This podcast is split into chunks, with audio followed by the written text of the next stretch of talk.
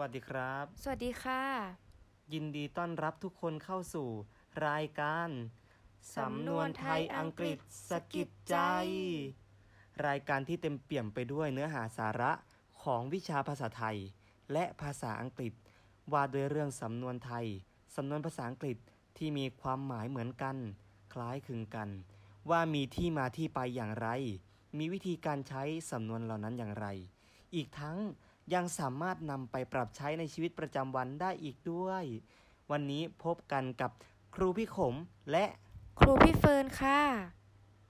ก่อนที่เราจะไปเข้าสู่รายการ เรามาทำความรู้จักกับคำว่าสำนวนก่อนเลยนะครับ ในภาษาไทยนั้นมีการใช้สำนวนกันอย่างแพร่หลาย โดยมีการใช้ปะปนกัน อย่างไม่เป็นระเบียบร่วมกับสุภาษิตและคำพังเพย ซึ่งด้วยเหตุนี้ เราจึงควรแยกและทำความรู้จักว่าทั้ง 3คำนี้มีลักษณะที่แตกต่างกันอย่างไร โดยในวันนี้ครูพี่เฟิร์นจะมาบอกวิธีการแยกแยะคำทั้ง 3คำนี้ว่ามีลักษณะที่แตกต่างกันอย่างไรให้นะครับ เชิญพบกันกับครูพี่เฟิร์นเลยครับผมก่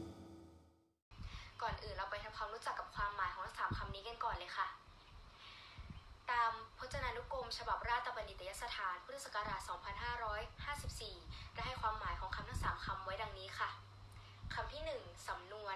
หมายถึงถ้อยคำหรือข้อความที่ถูกเรียบเรียงขึ้น และมีการกล่าวกันสืบต่อกันมาอย่างช้านาน ซึ่งเป็นถ้อยคำหรือข้อความที่มีความหมายแฝง และมีการสื่อความหมายที่ไม่ตรงตัวค่ะ 2. คำว่าสุภาษิต มีความหมายว่าถ้อยคำหรือข้อความที่ถูกกล่าวกันสืบต่อกันมาอย่างช้านานเช่นเดียวกันค่ะ แต่เป็นถ้อยคำหรือข้อความที่มีการสอนแล้วก็มีคติเตือนใจ คติสอนใจ มีข้อคิดนั่นเองค่ะคำสุดท้ายคำที่ 3คำว่าคำพังเพยนะคะ จะหมายถึงถ้อยคำหรือข้อความที่ถูกกล่าวกันสืบต่อกันมาอย่างช้านานเช่นเดียวกันค่ะ แต่จะเป็นถ้อยคำหรือข้อความที่กล่าวเป็นกลางๆ หรือว่าถูกกล่าวขึ้นเพื่อสื่อความหมายในทางเปรียบเทียบ หรือว่าในทางเสียดสีนั่นเองค่ะ เมื่อเรารู้ความหมายทั้ง 3คำแล้ว เราไปดูกันนะคะว่าทั้ง 3คำนี้มีความแตกต่างกันอย่างไรค่ะ โดยฉันได้สรุปออกมาอย่างเข้าใจง่าย ๆแล้วนะคะ ดังนี้ค่ะคำว่าสำนวนนะคะจะมีลักษณะก็คือ สื่อความหมายไม่ตรงตัว มีความหมายแฝง และไม่แสดงความคิดเห็นค่ะ ยกตัวอย่างสำนวน เช่น ถาดไฟเก่าก็จะมีความหมายที่ไม่ตรงตัว แล้วก็มีความหมายแฝงอยู่ในนั้น โดยถาดไฟเก่าเนี่ยก็จะหมายถึง ผู้หญิงหรือผู้ชายที่มีความสัมพันธ์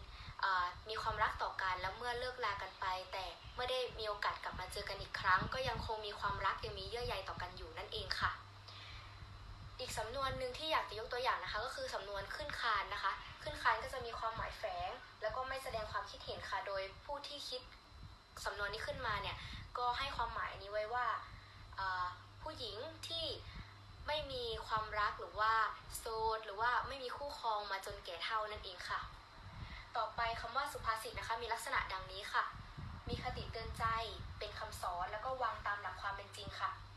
สุภาษิตที่เราได้ยินบ่อยๆนะคะทำดีได้ดีทำชั่วได้ชั่วนั่นเองค่ะ ก็ทำดีได้ดีทำชั่วได้ชั่วเนี่ยก็คือเป็นคติเตือนใจแล้วก็ถือว่าเป็นคำสอนนะคะ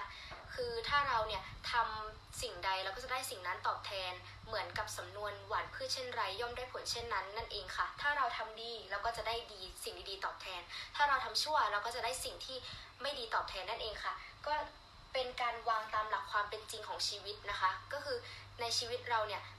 เราก็จะพบเห็นกันได้ทั่วไปนะคะ ว่าคนที่ทำดีก็ย่อมได้สิ่งที่ดีตอบแทน ถ้าเราทำชั่ว เราก็จะได้สิ่งที่ไม่ดีตอบแทนนั่นเองค่ะ สุดท้ายนะคะคำพังเพยมีลักษณะดังนี้ค่ะ มีทั้งติมีทั้งชม ประชดประชันแล้วก็กล่าวของกลางค่ะ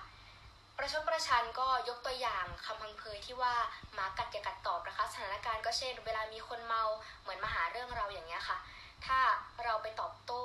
เราก็จะมีแต่เสียกับเสีย มีแต่อันตรายมาถึงตัวเราอย่างนี้นะคะ เราก็ไม่ควรที่จะตอบโต้เขาค่ะ ก็เหมือนเป็นการกล่าวประชดประชันว่าหมากัดก็อย่าไปกัดตอบเลย ส่วนการกล่าวเป็นกลางก็เช่น น้ำในน้ำมีปลาในน้ำมีข้าวหรือว่า น้ำถึงไหนปลาถึงนั่นนะคะ ก็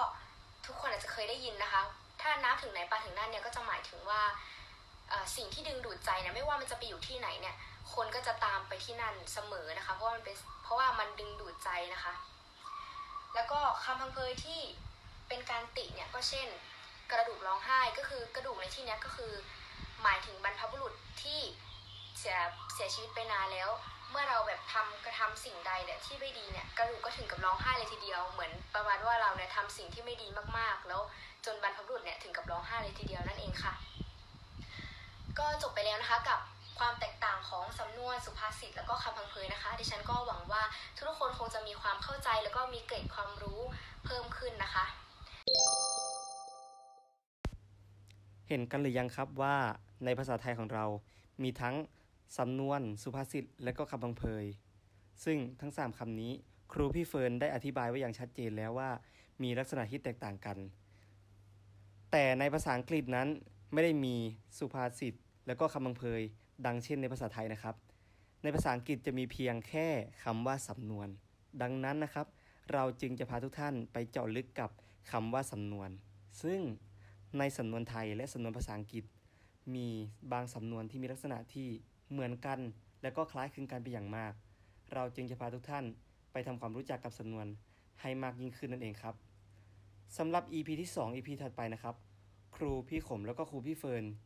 จะพาทุกท่านไปรู้จักกับสำนวนไทย และก็สำนวนอังกฤษที่มีความหมายเหมือนกัน และก็จะยกตัวอย่างการใช้สำนวนนั้นในประโยค ทั้งภาษาไทยและก็ภาษาอังกฤษ ให้ทุกท่านได้รู้จักครับสำหรับวันนี้ขอจบรายการและลาไปก่อน สวัสดีครับ สวัสดีค่ะ